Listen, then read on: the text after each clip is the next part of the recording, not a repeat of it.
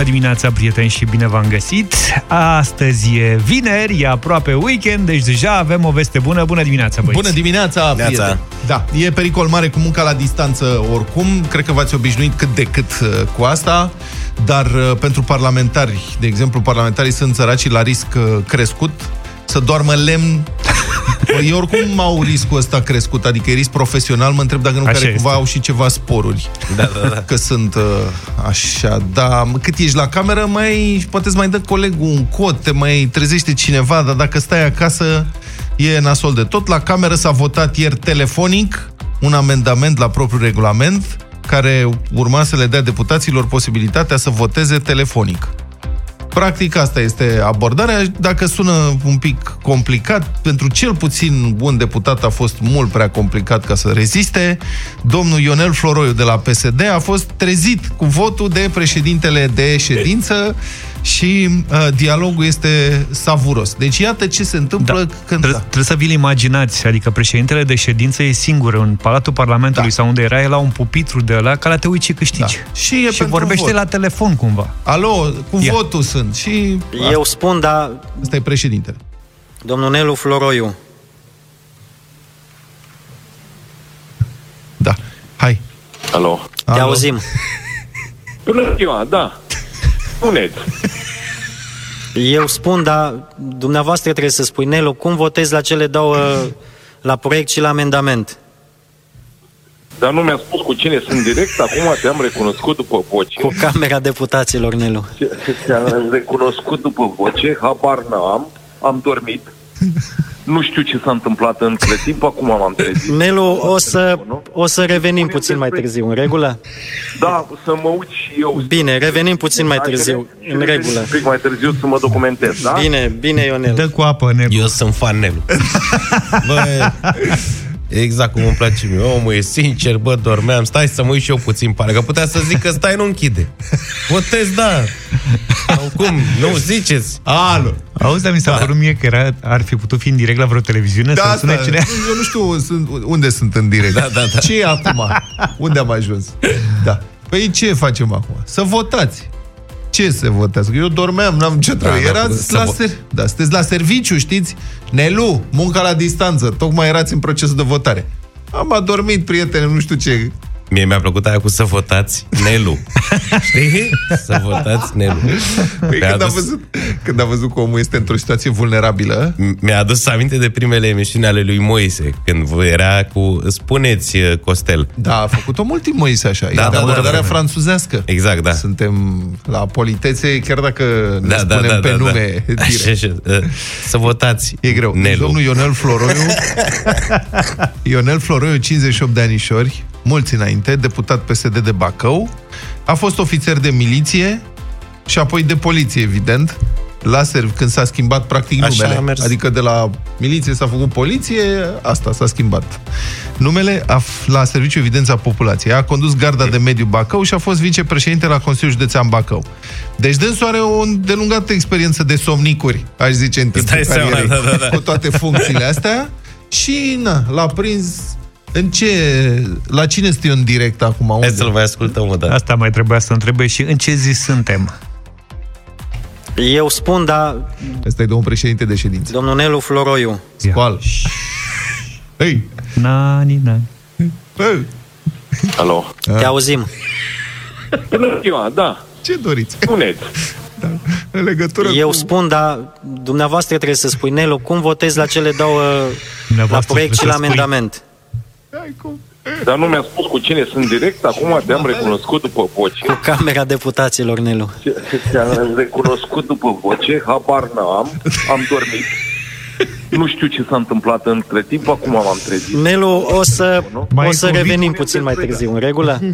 Da, să mă uit și eu. Bine, revenim puțin mai târziu, Și în reveni regulă. Un pic mai târziu să mă documentez, da? Bine, bine, Ionel. Bă, deci era tare să întrebe și dacă a trecut pandemia. Da. Ați venit cu COVID-ul, părinte? Cu ce? Da, da, da, da, da. Cu votul. Poftiți, poftiți. Dar altfel ai văzut ce politicos se trezește omul din somn? Știi Da. că alții se trezesc ciufuți. Ce vrei, mă, care ești acolo? Ele, da, spuneți, cu cine am plăcerea? Păi are Are obișnuința asta, experiență cred. chiar. Da, da, da, da.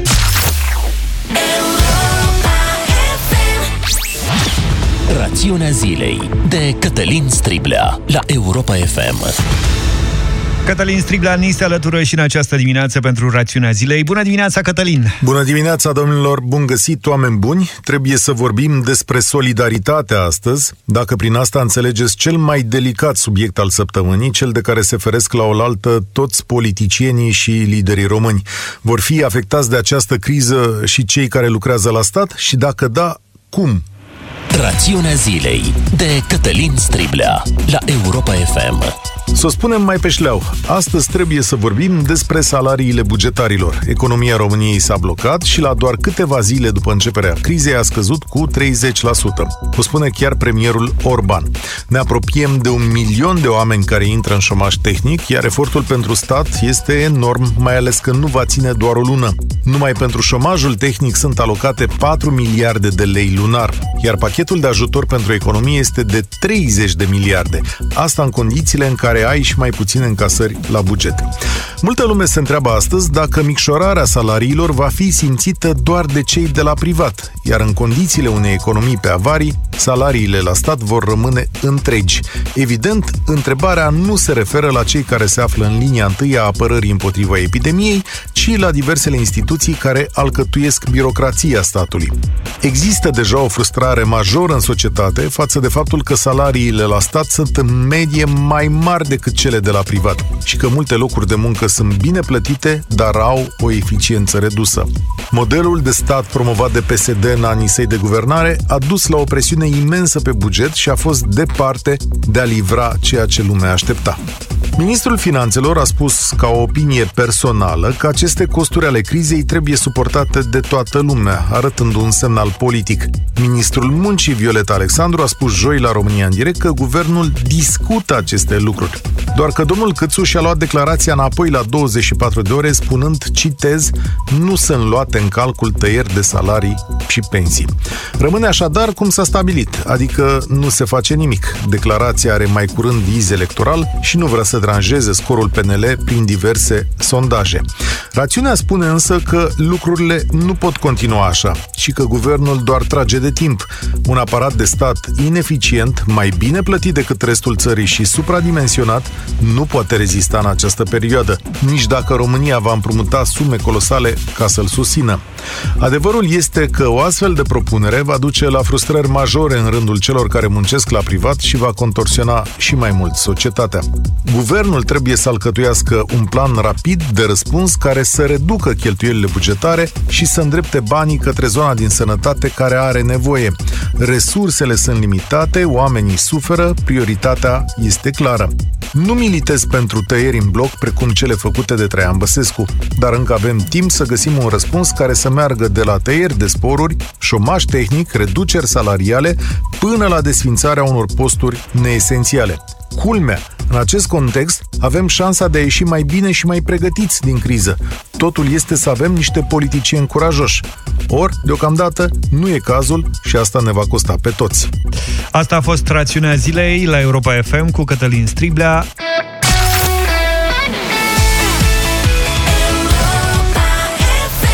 Cătălin revine la 1 și un sfert împreună cu Vlad Petreanu pentru avocatul diavolului. Ce aveți astăzi? Vorbim despre o altă temă foarte controversată în ultimele zile, și anume despre demisiile unora dintre cadrele medicale din sistem, uh, acum când pandemia, sau mă rog, când epidemia de COVID-19 capătă viteză și în țara noastră. Știți, uh, subiectul, Cătălin și cu mine ne vom asuma roluri clasice. Unul va fi acuzarea, procurorul, celălalt va fi avocatul diavolului și vă vom invita să judecați uh, acești medici care pleacă din uh, sistem. Încă o dată, nu sunt mulți, dar uh, exemplul pe care îl dau riscă să destabilizeze sistemul exact când e mai mare nevoie de el. Greu, foarte greu astăzi la avocatul diavolului. La 1 și un sfert, Vlad Petreanu și Cătălin Striblea. Fight for this love, 7 și 41 de minute. Ne-am întors în deșteptarea. Este o știre care ne-a plăcut foarte mult și vrem să vorbim nițel despre asta. Asociația Dăruiește Viață, pe care știți că o susținem la Europa FM. Simt că vii cu ceva bun, da. Da, e ceva foarte bun și foarte interesant și sunt acolo niște oameni care au atâta energie, este uf, senzațional tot ce fac, în fine. Deci, Asociația Dăruiește Viața a anunțat că începe ridicarea unui spital modular pentru pacienții cu COVID-19, spital care va fi amplasat în curtea Spitalului Elias din uh, București. Spitalul acesta ar urma să fie gata, mă rog, finalizat în patru săptămâni. Dotarea și funcționarea lui vor fi în sarcina Spitalului Elias și a Ministerului Sănătății, a informat asociația într-un comunicat de presă.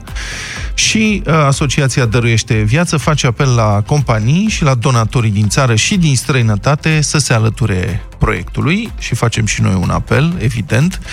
Um, sunt multe lucruri pe care am vrea să le înțelegem despre acest uh, proiect. Am sunat-o pe Oana Gheorghiu de la Dăruiește Viață. Bună dimineața! Bună dimineața! Neața. Bună dimineața! Bună mulțumim, dimineața! Mulțumim că v-ați trezit atât de devreme, deși cred că nu noi v-am trezit, că aveți o grămadă de treabă în, uh, Cam așa. în anii ăștia. Dar uh, spuneți-ne concret ce faceți, ce ar urma să fie acolo, ce înseamnă spital modular? Păi, um, deja am început ieri cu pregătirea terenului. Uh, Spital modular înseamnă că este un spital făcut din containere, dacă pot să le spun așa, dar este un spital adevărat pe care, uh, după ce trece pandemia, îl vom păstra și îl vom transforma în spital de mareaj, pentru că știm foarte bine că România are această mare problemă nerezolvată de ani de zile. Uh, Față de spitalele de campanie pe care deja am văzut că le-a ridicat statul român, acesta este un spital uh, de terapie intensivă. Practic e o secție de terapie intensivă care va trata pacienții cu forme severe și grave. Uh, ne-a venit această idee uitându-ne la ce se întâmplă în uh, țările care, în care deja uh, lucrurile sunt mult mai grave decât la noi, pentru că au început un pic mai devreme. Da. Am văzut că asta e principala problemă, secțiile de terapie intensivă care nu fac față. Uh, am discutat cu Spitalul Elias, am găsit acolo o deschidere, oamenii sunt, uh, vor să facă, să se pregătească, să nu fie luați pe nepregătite și așa că ne-am pus uh, pe treabă. Uh, în patru Foarte săptămâni interesant. va fi Da, Gata. foarte interesant că Da. ceva mai devreme, în marți vorbeam cu Cătălin Tolontan și ajunsesem amândoi la concluzia că e nevoie de secții de terapie intensivă noi, inclusiv în astfel de spitale modulare, pentru că măcar acestea nu au uh, infecții, adică riscul de infecții nosocomiale este mult, mult mai mic pentru că pentru simplu fapt că sunt nou-nouțe. Exact. Și sunt foarte ușor de decontaminat. Mhm. Este un avantaj al acestor spitale pentru că materialele din care sunt produse sunt foarte ușor de curățat. Există acum aceste soluții de, de, de contaminare cu fel de fel de lămpi ultraviolete și de uh, alte aparate pe care le vom monta în aceste spitale, în acest spital. Uh, și pe de o parte este acest avantaj că nu sunt și nozocomialele care vin și pun, uh, își pun numărul acolo la uh, starea gravă a pacienților, pentru că dacă ai COVID și mai ai, dai și de niște nozocomiale, șansele scad foarte mult. Și în al doilea rând, uh, spitalul, secția de terapie intensivă a spitalului rămâne funcțională pentru ceilalți pacienți, pentru că noi trebuie să știm și să nu uităm că nu se opresc celelalte boli în loc că a venit Oana covid Gheorghiu, despre ce capacitate vorbim pentru acest spital modular care va fi ridicat uh, în curtea spitalului Elias? Cât de mare, câte paturi vor fi? Câți oameni va pot avea lucra 50, acolo? Da, 50 de paturi pentru uh, pacienții cu stare gravă, deci pacienții care au nevoie de terapie intensivă, uh, se întinde pe o suprafață de 2200 de metri pătrați. Uh, va fi nevoie de o echipă serioasă de medici și noi deja începem să primim uh, oferte de voluntariat de medici care nu sunt neapărat de terapie intensivă, dar care pot să vină ca suport pentru medicii de terapie intensivă, pentru că aceia vor face lucrurile uh, intubarea și lucrurile serioase, iar ceilalți pot să vină și să se ajute. Um, sunt convinsă că spitalul deja a făcut comenzi de paturi și de echipamentele necesare și sperăm ca acestea să vină în timp util. Sunt convinsă că și Ministerul Sănătății va pune umărul. Cât costă acest proiect și de unde vin banii? Uh, Banii vin din donații. Noi am început, uh, practic, uh, de o lună de zile să înțelegem ce se întâmplă și să ne apucăm de treabă. Deja am, am luat echipamente de protecție pentru mai multe spitale, acolo unde am reușit deja să ducem, altele sunt pe drum. Știm că am, am vorbit despre șansa... această inițiativă Da, la radio, da. cred că de mai multe ori. Așa, mă scuzați că v-am da, întrerupt. și vă, vă mulțumim. drag. Am avut șansa să găsim rămână. și trei aparate de ventilație mecanică, ceea ce e așa aproape un miracol, Mhm. uh, care deja sunt în funcție în uh, Spitalul Balș și la Babeș.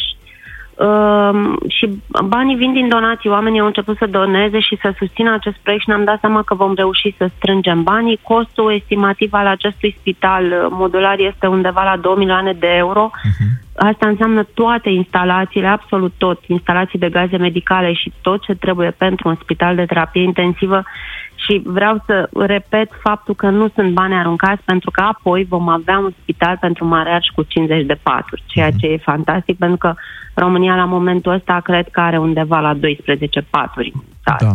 Puteți să ne spuneți cât ați strâns până acum din tot necesarul? Um, De cât mai e nevoie? Da, cred, uh, cred că am strâns undeva la 3-400 de mii de euro, dar Ok. vă spun drept că nu am apucat să fac toate socotele pentru că e un proces în dinamică, banii intră, vin, ne scriu, chiar aseară ne-au scris multe companii că vor să ne sprijine, dar încă n-am văzut sumele, așteptăm astăzi să semnăm niște contracte. Uh, dar va fi nevoie de bani mai mulți să continuăm să luăm echipamente de protecție pentru că oricât se strădește statul, va trebui să punem și noi umărul. Ăsta e sistemul nostru de sănătate. Vedem că probleme au țările cu niște sisteme de sănătate mult mai performante decât al nostru, așa că Oana Gheorghiu, de la Dăruiește Viață. Întrebare. Pentru cei care vor, con- uh, vor să contribuie, cetățeni simpli sau companii sau uh, miliardari ai României, care sunt căile? Ce trebuie să facem noi ca să contribuim? Cum putem contribui? Uh, un SMS la 8826, textul împreună sau orice text vreți. La acest SMS care este pentru COVID nu e nevoie de un text anume, dar noi am pus împreună ca să ne mobilizăm. Uh, pe platforma noastră www.dăruieșteviață.ro sunt toate modalitățile de plată, se poate cu cardul prin PayPal sau găsiți conturile bancare dacă vreți să faceți un virament.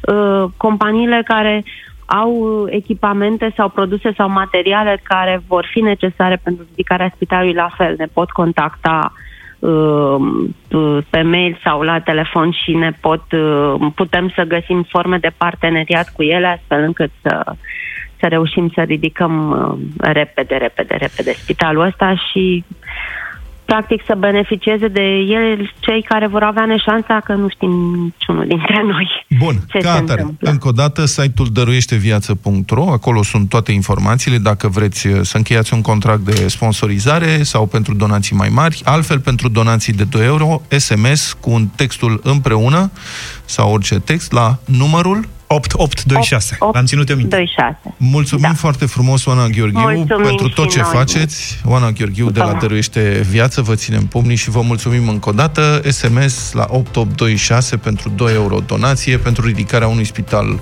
modular uh, care să trateze bolnavi de COVID-19 în condiții de terapie intensivă în curtea Spitalului Elias. Acest spital modular ar urma să rămână sau va rămâne Spitalul lui Elias acolo și va trata în principiu la terapie intensivă uh, Mare Arș, după ce vom scăpa de toată această nenorocire. Și cred că e o veste bună de reținut din ce a spus doamna Gheorghiu, faptul că în perioada asta în care vorbim foarte mult despre medici dezertori, a spus Absolut. că sunt o groază de medici care s-au oferit voluntar să lucreze la acest spital dedicat COVID.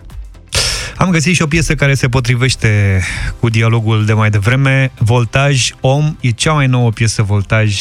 O ascultăm acum.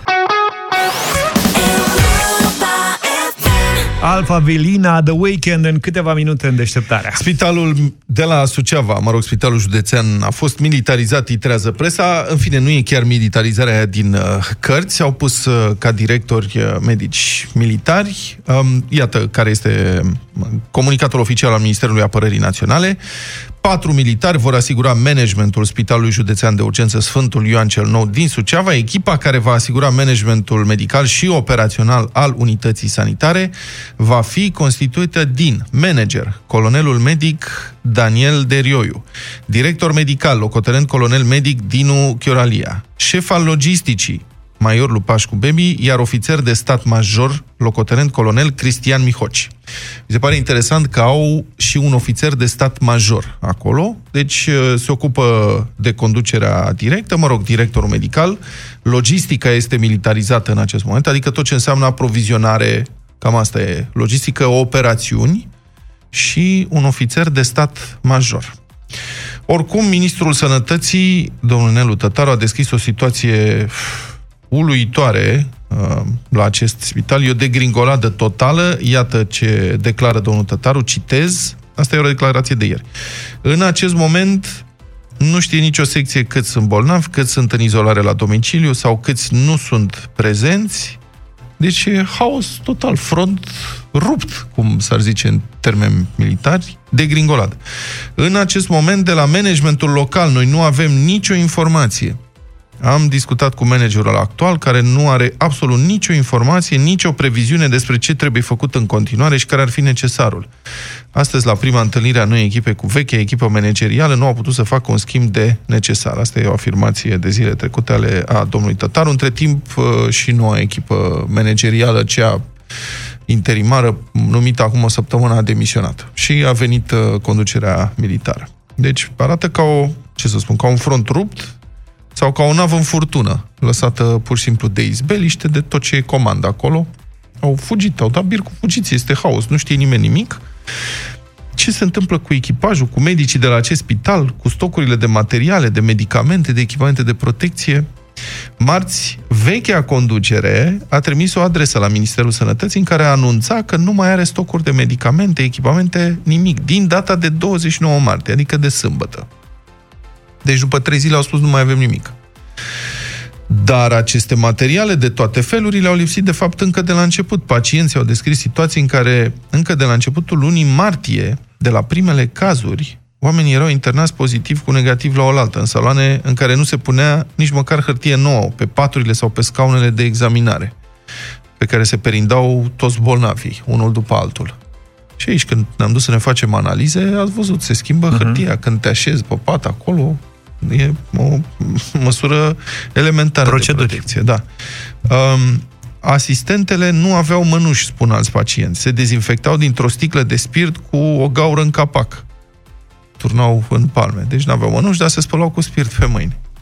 Unui pacient i s-a cerut să-și aducă singur medicamente pentru perfuzie, că la spital nu exista. Aș zice cel puțin unui pacient. Dar e unul care a vorbit, a declarat pentru ziare.com, a, mă rog, a explicat asta pentru ziare.com. Nu se știa aparent nici măcar că ți-au murit de fapt de COVID-19 în acest spital sau acasă, după ce au fost externați pe tăcutelea la morga spitalului, rudele fac coadă să-și ia morții. Am difuzat zilele trecute mărturia unei paciente care s-a externat uh, nu de mult de acolo, și care, în familia care i-a fusese o hecatombă, adică îi muriseră trei rude în interval de câteva zile, toți oameni în vârstă care fuseseră pe la spital pe acolo și deodată s-au îmbolnăvit și au murit de pneumonie. Deci, mai mult, adică ce să spun, n-am informația în sensul ăsta, dar e de presupus în mod rezonabil că au făcut COVID-19, dacă toată familia are acum și copilul era internat cu COVID-19 și ea fusese internată, vai de steaua ei. Uh, potrivit datelor comunicate la începutul acestei săptămâni de Institutul Național de Sănătate Publică, situația personalului medical de la Spitalul de Suceava e tragică. 181 de persoane sunt infectate, 43 de medici, 70 de asistente, 20 de infirmiere, 7 îngrijitoare, 41 de persoane, 41 de persoane personal auxiliar.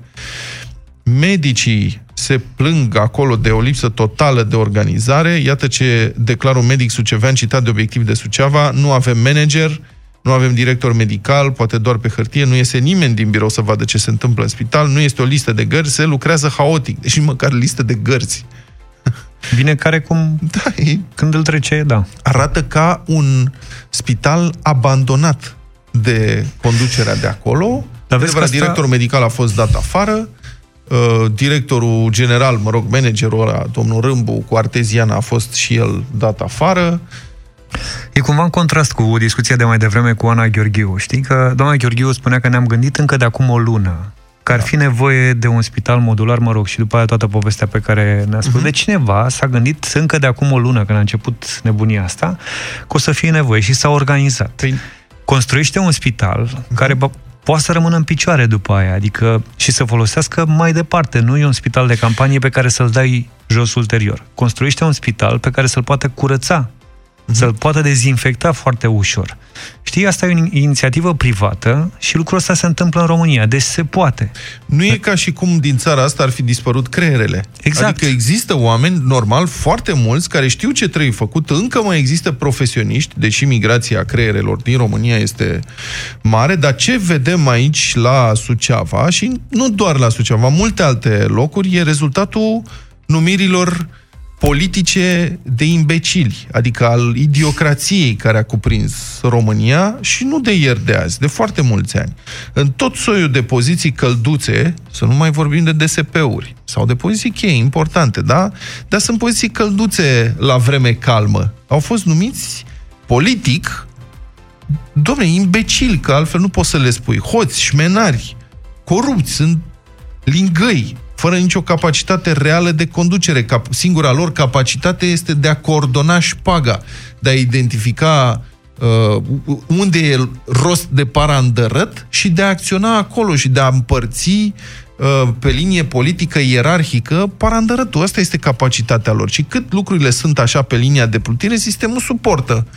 Greu, dar cât de cât. Adică nu, nu te scufunzi. E adevărat, nu se fac autostrăzi, dacă se construiește ceva, se construiește la prețuri mult uh, supraevaluate, dar când vine furtuna, barca evident se scufundă, că nu are capacitate de adaptare. Și ăștia dau bir cu fugiții, cum s-a întâmplat la Suceava.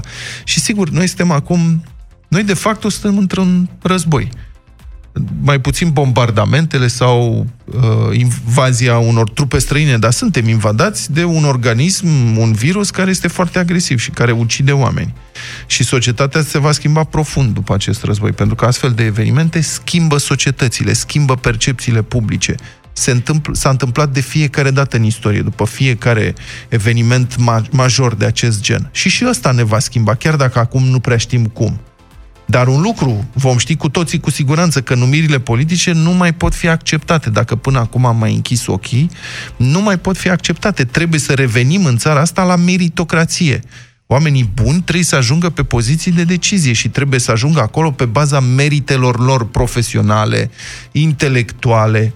Și noi toți, așa vom ajunge, vă spun, poate nu credeți, dar noi vom vota acel partid sau acele partide care se vor angaja la despăducherea României și la reprofesionalizarea administrației publice din țara asta.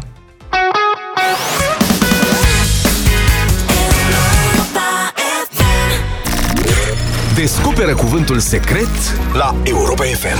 Poți câștiga pe loc 1000 de lei. Pe cuvânt! 0372069599 este numărul de telefon Europa FM, unde vă așteptăm pentru cuvântul secret. Vă reamintim, avem și un indiciu începând de ieri. Cuvântul secret are trei silabe. Vlad Luca v-am dat timp să vă gândiți de ieri până astăzi. Eu am rămas la Antante, Dizemanepe, mai departe n-am trecut. Eu am scris două caiete dictando cu variante, aștept să văd care se va Care dovedi a dintre fi cea ele? câștigătoare. Bine, hai să mai ascultăm încă o dată pe Alexandra Ungureanu. Cât stăm acasă, am învățat cum se face pâinea, dar și ca un profesionist în bucătărie. Profesionist, Lenica, Ca un profesionist în bucătărie, spune. Că am văzut că sunt tot soiul de încercări care sar din bucătărie.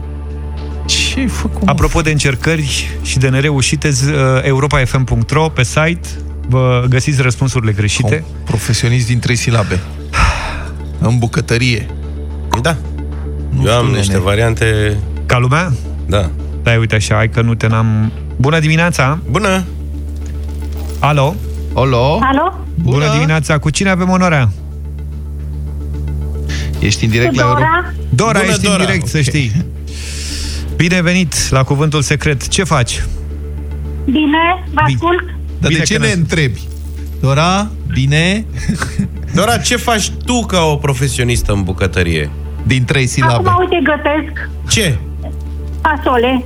Fasole. Fa- Am și Fasole. hota deschisă și nu prea aud bine. Mă duc să o opresc. A, te rog, oprește, Oprește. hota și... Păi și deci, poate și Alexandra tot a început să facă fasolea ca o profesionistă în bucătărie. Ai Hai de oprit o să hota? Da. Da, Am hai auzit Dora, asta. zile Altceva. care, care e cuvântul uh, secret. Eu zic dragoste. Wow! Multă dragoste. Dragoste. În bucătărie? Cum faci dragoste ca profesionistă în bucătărie, aș întreba. Nu ai gândit, nu ai judecat rău, Dora. Serios, da? Bă, bune, asta vrei să spui? Asta, asta e ce vrei să transmiți? Eu am un telefon cam nu ia Am înțeles. Dora, Nu e răspunsul nu e ăsta. Nu Mai- la dragoste se Mai- referea. Ne mai gândim, mai căutăm. Hai să mai încercăm un telefon. Bună dimineața! Alo, Bună dimineața.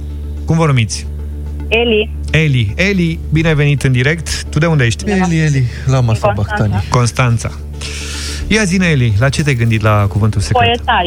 Foietaj. Foietaj. Foietaj. Se și potrivește. Foietaj, Foietaj. că voi ați făcut foietaj ca niște Băi, profesioniști? Niciodată. Dacă Niciodată. te apuci să faci foietaj de mână în bucătărie, cred că... te Eu îl apucă- cumpăr ca un amator. Da, exact. Cu cine? Mai face cineva foietaj acasă? De asta, foi, foi subțire, așa, zeci? Nu știu dacă... Nu cred. Dar Da. nici ăsta nu e un răspuns. Ah, îl avem și pe Mihai în direct cu noi. Bună dimineața!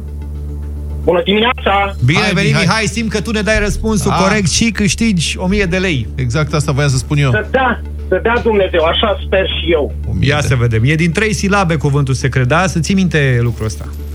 Da, da, da, Zine, care e încercarea ta? eu zic gătitul.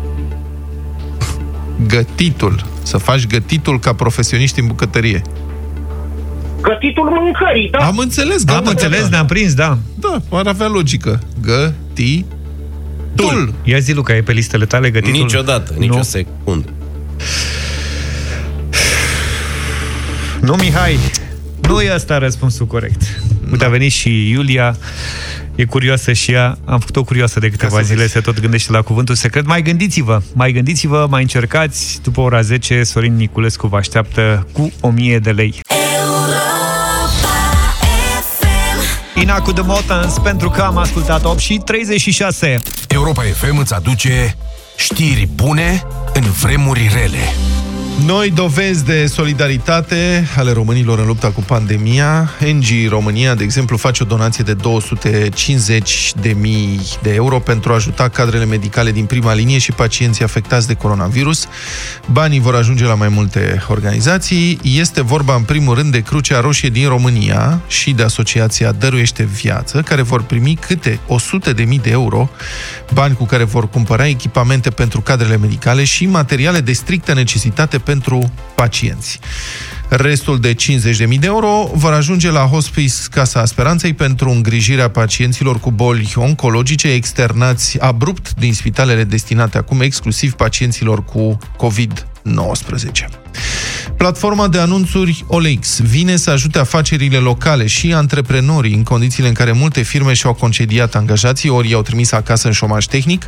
Inițiativa se numește Redeschide pe OLX și constă în pachete grati- gratuite de promovare online în perioada aprilie-iunie și compania L'Oreal România se implică în lupta cu epidemia de coronavirus. Astfel, L'Oreal România donează peste 42.000 de produse, precum creme de mâini, șampoane și geluri de duș, spitalelor de boli infecțioase din țară și peste 7 tone și jumătate de gel dezinfectant pentru curățarea mâinilor, gel pe bază de alcool, către spitale, farmacii și diverse rețele alimentare. Un alt fel de ajutor, foarte interesant, vine din partea Kaufland România, unul dintre cei mai mari angajatori uh, din țara asta, care a anunțat că plătește cu 3 luni în avans impozitele la bugetul statului și la bugetele locale. În total este vorba de 69 de milioane de lei. Bani care ar fi trebuit să ajungă la stat la sfârșitul lunii iunie. Medicii de la Matei Bal și bătrânii din sectorul 6 din capitală primesc uh, mâncare de la șef Adi Hădean și de la echipa lui.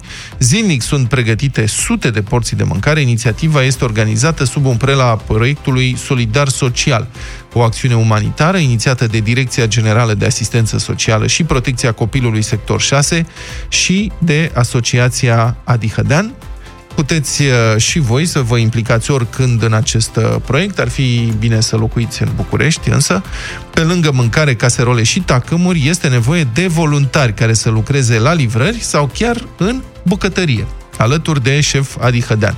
E o experiență, ce să zic, care ar merita trăită la un moment dat. Dacă... Să fii bucătărie cu Adi, da. Da. Este. nu e tocmai confortabil, dar măcar înveți o grămadă de lucruri. Pe site-ul activsocial.ro găsiți toate detaliile.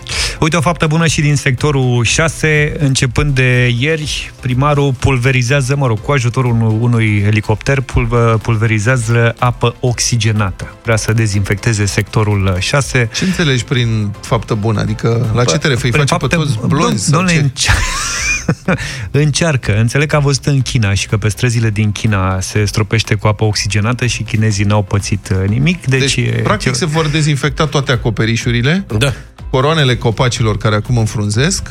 Mie știrea asta mi-a dus aminte de campionatul ce era, mondial din 1994, când s-au da. făcut blonzi, mm-hmm. când mhm. toată echipa națională... Nu, 98 s-au făcut. În 98? Da. 98. Sau în 2000. În 98 sau în 2000. Când s-au făcut toți uh, deci blonzi, câini... nu, a, bine, au folosit altă metodă atunci, dar tot cu apă oxigenată. Deci câinii vagabonzi din sectorul 6 vor avea spatele blond acum? Pe mine altceva mă îngrijorează. Câini vagabonzi nu prea mai sunt. Mie că migrează da. porumbei în sectorul 2. Știi ce zic? De frică? Păi de la apa aia oxigenată nu cred că le place porumbeilor și rad porumbeii ușor. Dar de când până când apa oxigenată distruge virusul? Serios. Adică apa oxigenată este un antibacterial, adică... distruge celulele moarte dacă dai local pe o rană, nu? Mai corect mi s-ar fi părut să dea cu apă sfințită. Da. Păi poate face una mai practică. Auzi, eu mă, eu mă mir că n-a venit, n-a venit uh, ideea asta primarului din Timișoara. Dacă arunca cu estompator, înțelegi? Adică măcar...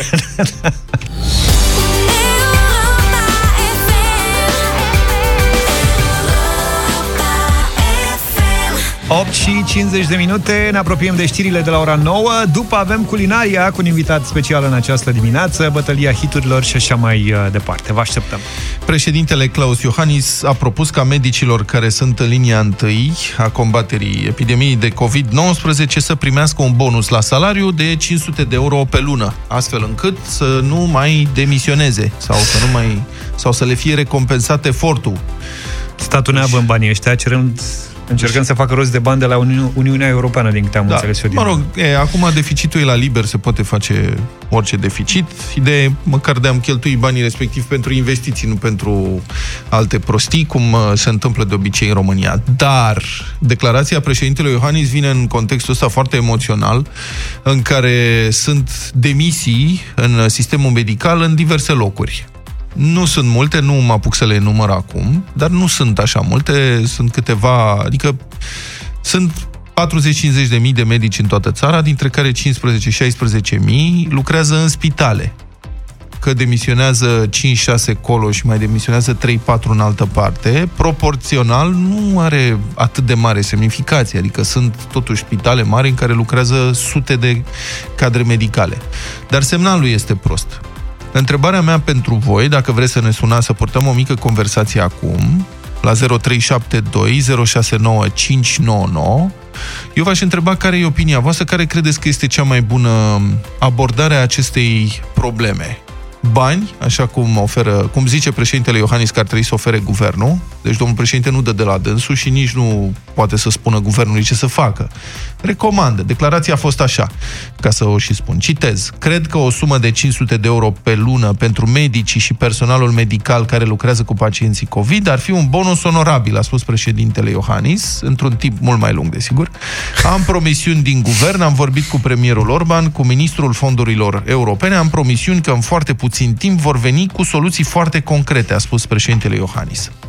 Deci, pe de cealaltă parte, circulă în spațiu public, așa, cred că sunt baloane de încercare lansate dinspre guvern. Dacă ar merge, poate că cine știe, ar putea fi dată o ordonanță militară prin care să fie uh, prelungit preavizul uh, la 90 de zile, dacă demisionezi mhm. dintr-un spital sau să fie nu știu, să nu îi se mai permită să revină. Asta e o chestie care poate să o facă Colegiul Medicilor, nu poate să o facă guvernul. 0372 069599 Laura e deja pe fir. Bună dimineața! Bună dimineața, Laura! Uh, bună dimineața! Uh, bună dimineața!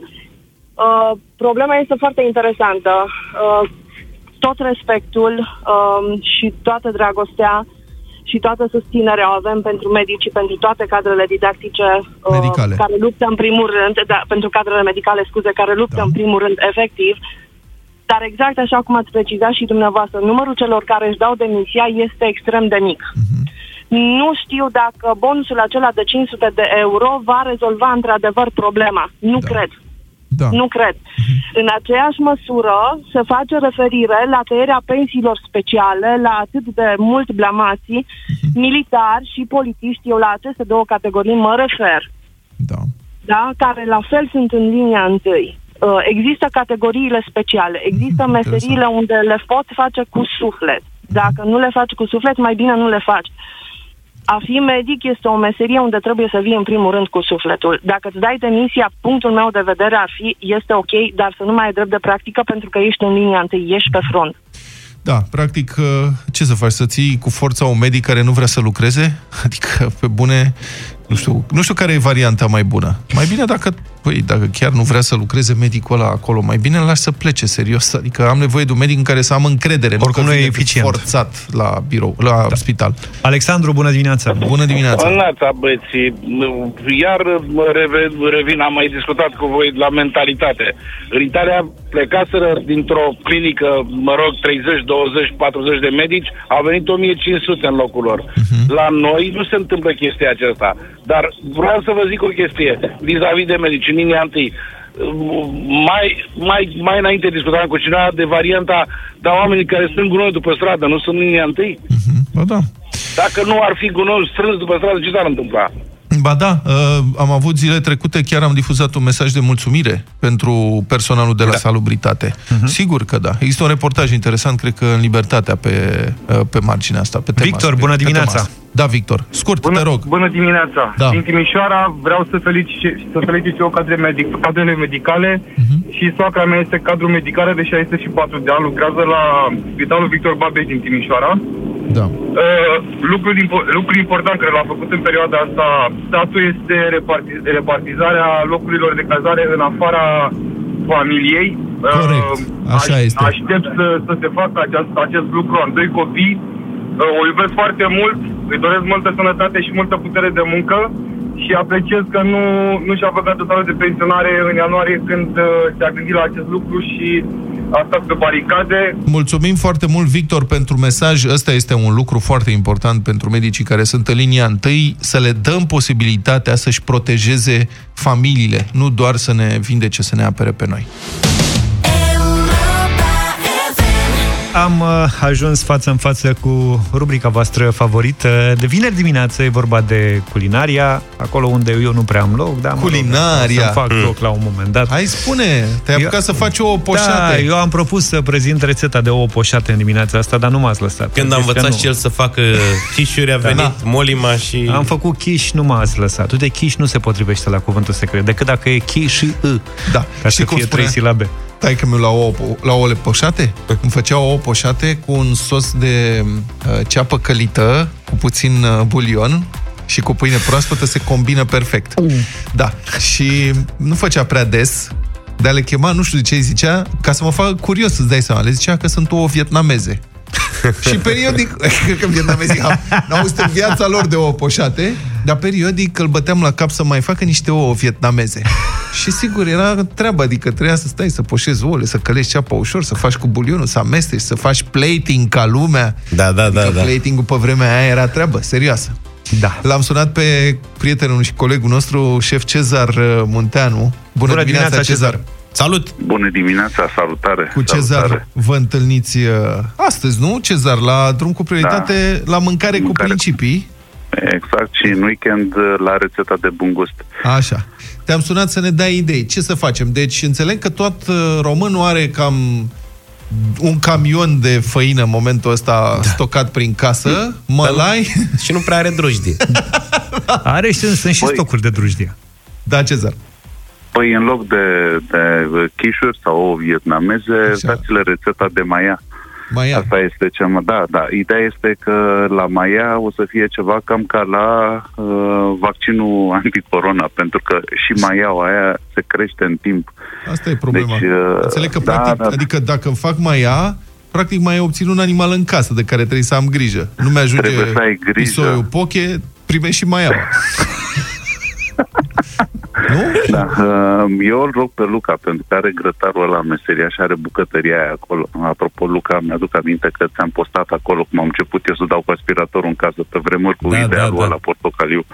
Uh, ideea este că, da, toată lumea a făcut, cred că cea mai mare greșeală acum în perioada asta, toată lumea a pus mâna pe făină, pe paste, pe orez, pe, dar nimeni nu s-a dus să pună mâna pe pastele alea negre, pe făina aia neagră. Uh, Deci ne uităm după produse integrale. Clar, în perioada asta, asta ne trebuie. De ce? Ca să nu ne îngrășăm?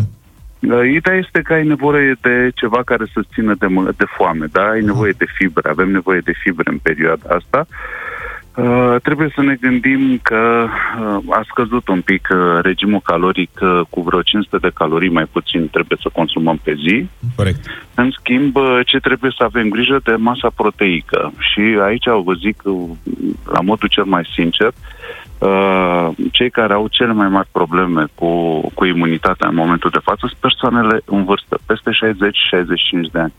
Persoane care țin post, e perioada postului, dar anticorpii, îmi pare rău să vă spun, anticorpii nu se stimulează, nu stimulează cu proteină secundară, cu proteină, proteină din, uh, din uh, uh, fasole și năut. N-ai cum.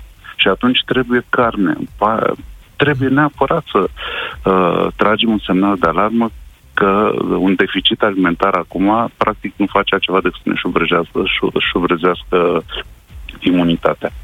Deci fripturici, tocane... Uh, nu neapărat fripturici tocane, da? Mici. Pot să-i dau cu micișori, da. Coastele voastre pe care tot le, le lăutați Coaste, da. acolo și fripturile lui, lui Adi Cădean. Mai spune, nu te opri. Cezar, spune-ne o poveste. Mamă, ce aș mânca o friptură. Știi ce? Auzi, Cezar, stai puțin, în paranteză.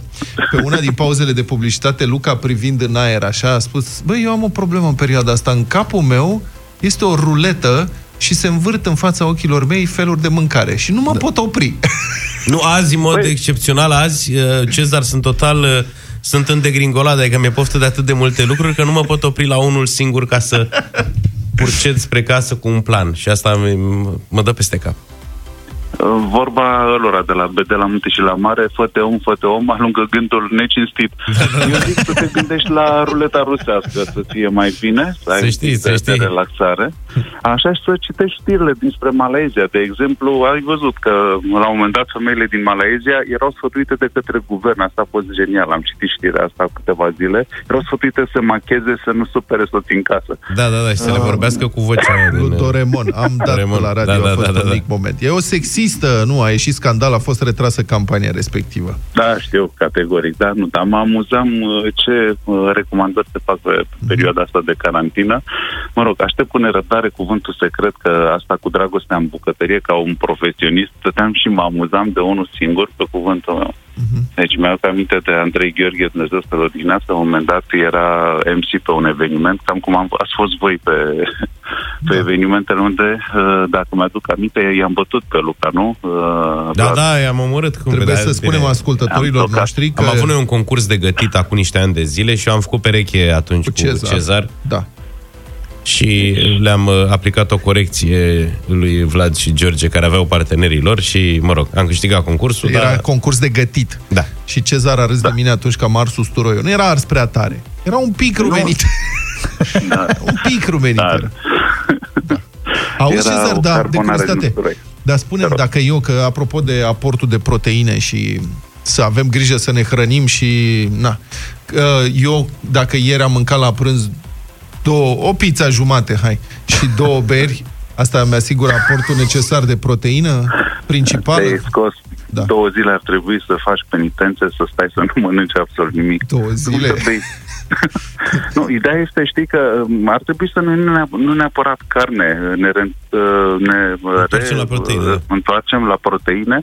Există niște iaurturi în piață, nu o să le dau nume pentru că nu vreau să creadă lumea că facem product placement, dar există niște iaurturi care au 15 grame de proteină în 100 de grame de produs.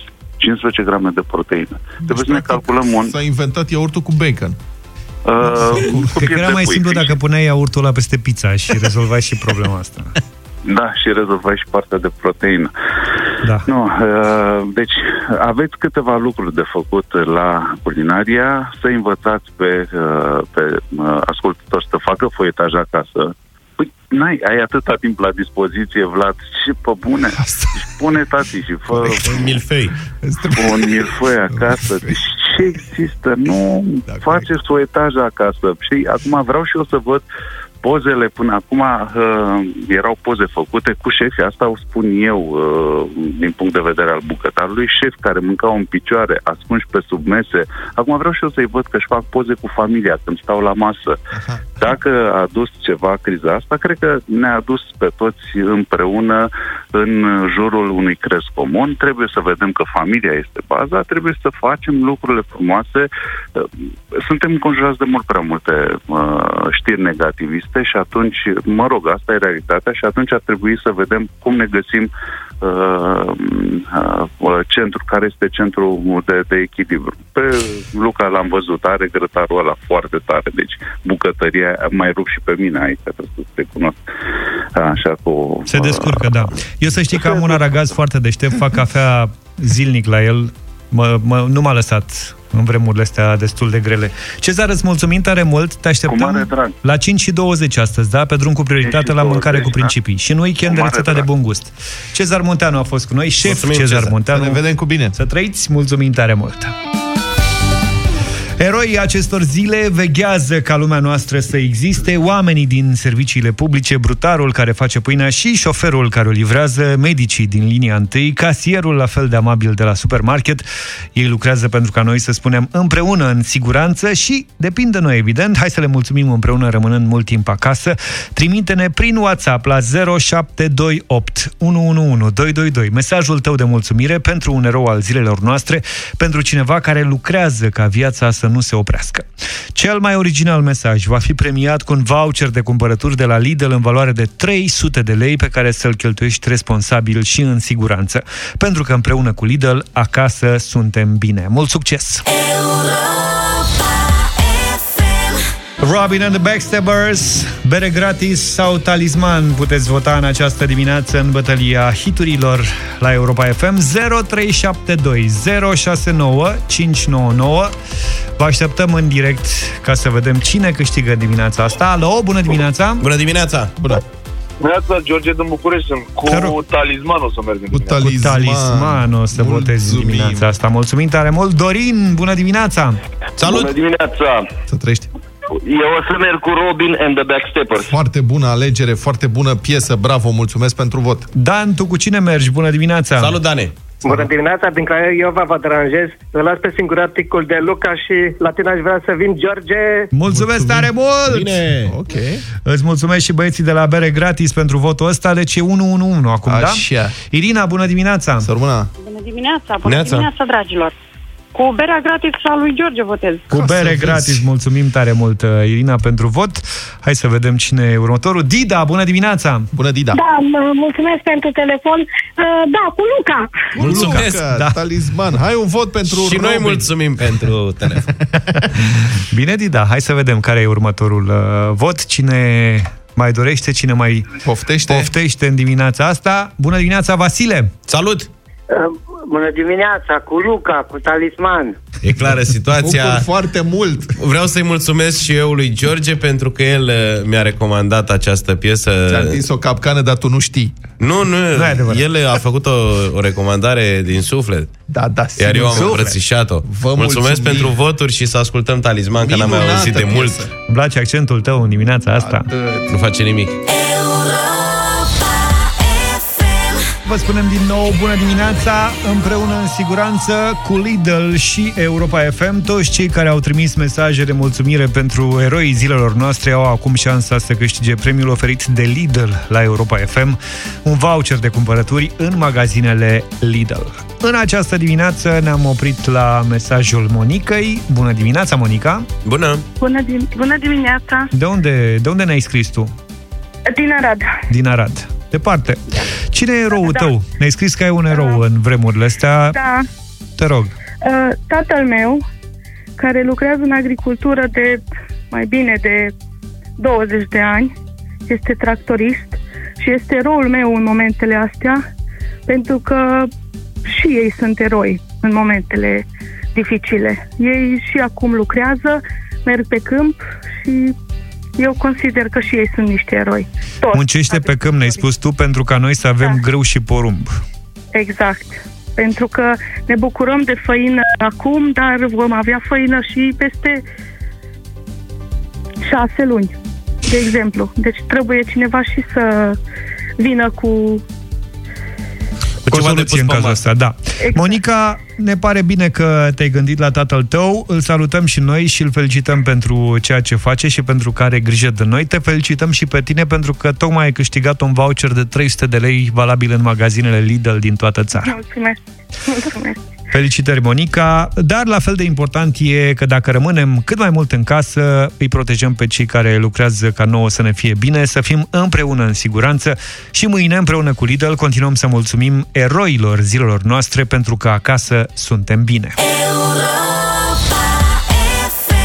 Seara de seară cu Carla's Dreams, un sfert de ceas până la ora 10, până la știrile Europa FM. La 1 și un sfert astăzi, Vlad Petreanu și Cătălin Striblea ne aduc avocatul diavolului, imediat după jurnalul de prânz. Ce subiect aveți azi, domnilor? O să discutăm, uh, mă rog, o să invităm, o să vă invităm pe voi, prieteni, că voi sunteți cei care faceți, de fapt, emisiunea Avocatul Diavolului. Noi doar apăsăm pe butoane aici. O să judecăm uh, ce se întâmplă în sistemul medical cu medicii care demisionează. Este un subiect foarte controversat și care creează foarte multă emoție în uh, mediul, uh, în opinia publică, în rândul publicului. Încă o dată, nu sunt multe demisii, sunt chiar foarte puține raportate la numărul total de medici care lucrează cu multă dedicare în această perioadă, dar impactul emoțional este foarte puternic. Despre asta vom discuta, care ar trebui să fie reacția față de demisiile medicilor și a cadrelor medicale, ale cadrelor medicale din uh, sistemul medical. De la 1 și un sfert, Cătălin Striblea și cu mine, Vlad Petreanu, vă așteptăm la avocatul diavolului. O să avem acuzare, o să avem apărare și, evident, jurații, adică voi. Și puțin mai încolo, la ora 19 în această seară, tu pui întrebările, noi îți răspundem, uh, mi-a transmis uh, Teddy, participă la o ediție specială a clubului de seară alături de doctorul Gaspar Gheorghe și Toader Păun și află cum să ne păstrăm mintea întreagă în vreme de criză, dar și speranța cu privire la viitor. Vă reamintesc, în seara asta, la ora 7 la Europa FM, dar și online pe pagina de Facebook Radio Europa FM. Să mergem acum către trei lucruri pe care trebuie să le știi despre ziua de azi. Poate ați auzit, uh, prieteni, în ultimele zile vorbindu-se despre necesitatea unui nou plan Marshall pentru Europa după, această pande- după ce această pandemie se va fi încheiat. E o bună oportunitate să ne reamintim că se împlinesc 72 de ani de la intrarea în vigoare a planului Marshall original, pentru că pe 3 aprilie 1948, președintele american Harry Truman a semnat oficial documentele Tratatului de ajutorare a unor țări europene după al doilea război mondial. Numele planului vine de la secretarul american de stat George C. Marshall, care lansase ideea într-un discurs ținut cu practic un an înainte la Universitatea Harvard. The initiative, I think, must come from Europe. The program should be a joint one, agreed to by a number, if not all. Mă rog, la vremea respectivă se auzea ceva mai bine, dar cam asta e pentru ilustrare audio-istorică. Pe scurt, domnul Marshall a observat că stabilitatea și prosperitatea Americii postbelice depindeau direct de stabilitatea și prosperitatea Europei. Așa că a propus europenilor să-și facă singuri un plan de revenire economică, iar americanii să îi financeze. Interesant că, în principiu, de finanțarea americană ar fi putut beneficia toate țările europene, inclusiv noi românii, uh-huh. dar cu respectarea câtorva condiții esențiale. Alegeri libere, justiție independentă, economie de piață. Evident, ocupația sovietică a țărilor din estul Europei le-a împiedicat pe acestea, deși pe noi românii, să beneficiem de ajutor american și de relansare economică. Britanicii și francezii au adunat foarte repede în jurul lor alte 14 țări, iar până în 1951, toți au primit ajutoare de 13 miliarde de dolari la vremea respectivă, mult mai mult în banii de azi, evident. Vestul Europei și-a revenit repede și a început uh, să crească economic. Nivelul de trai a început să crească, la fel calitatea vieții, în timp ce estul comunist a rămas din ce în ce mai mult în urmă. Patru decenii mai târziu, falimentul sistemului de economie centralizată, impus de sovietici, n-a mai putut fi evitat și comunismul s-a prăbușit, dar nu înainte de a distruge viețile și de a otrăvi mințile a zeci de milioane de oameni. 3 aprilie 1924 se năștea unul dintre mari actori de la Hollywood, Marlon Brando. Și-a lansat cariera impresionând de la primul film important în care a fost distribuit, un tramvai numit Dorință, care a adus și prima nominalizare la Oscar în 1951. Un alt rol oferit de regizorul Ilia Kazan, cel din On the Waterfront, i-a adus statueta trei ani mai târziu. În anii 50 a mai impresionat în Julius Cezar și Viva Zapata, însă apoi cariera sa a intrat în declin pentru 15 ani. A revenit în 72 cu lovitura carierei, rolul Don Vito Carleone în Nașul. You look terrible. Once a day, I want you to rest well, and a month from now, this Hollywood big shot's gonna give you what you want. Too late. They start shooting in a week. I'm gonna make him an offer he can't refuse. Am să-i fac o ofertă de nerefuzat, rămâne cea mai cunoscută replica a sa și una dintre cele celebre din istoria filmului. Prestația din Godfather i-a adus al doilea Oscar, pe care l-a refuzat însă în semn de protest față de felul în care erau tratați amerindienii la Hollywood. A urmat ultimul tango la Paris, apoi a câștigat foarte mulți bani din apariția într-un rol secundar din Superman. Iar în 1979 a avut o prestație memorabilă în rolul unui fost colonel american care se credea zeu în timpul războiului din Vietnam în Apocalypse Now. But you have no right to call me a murderer. You have a right to kill me. You have a right to do that. But you have no right to judge me. Ultimul rol important al lui Marlon Brando a fost unul secundar, nominalizat la Oscar în 1989 în filmul A Dry White Season. 3 aprilie 1985 s-a născut Leona Lewis, cântăreață britanică și câștigătoarea trofeului X Factor UK în 2006. Premiul consta într-un contract în valoare de 1 milion de lire sterline cu casa de discuri a celebrului producător Simon Cowell. Câteva luni mai târziu avea șansa să își pună semnătura pe un alt contract pentru 5 albume cu numai puțin celebrul producător american Clive Davis. Leona a primit 10 discuri de platină chiar de la albumul de debut și a avut al patrulea cel mai bine vândut album al anilor 2000 în Marea Britanie. De obicei, concursurile gen X Factor, The Voice sau uh, Pop Idol nu lansează super vedete, dar Leona a fost recunoscută drept cea mai importantă câștigătoare a unui concurs X Factor din Marea Britanie. Better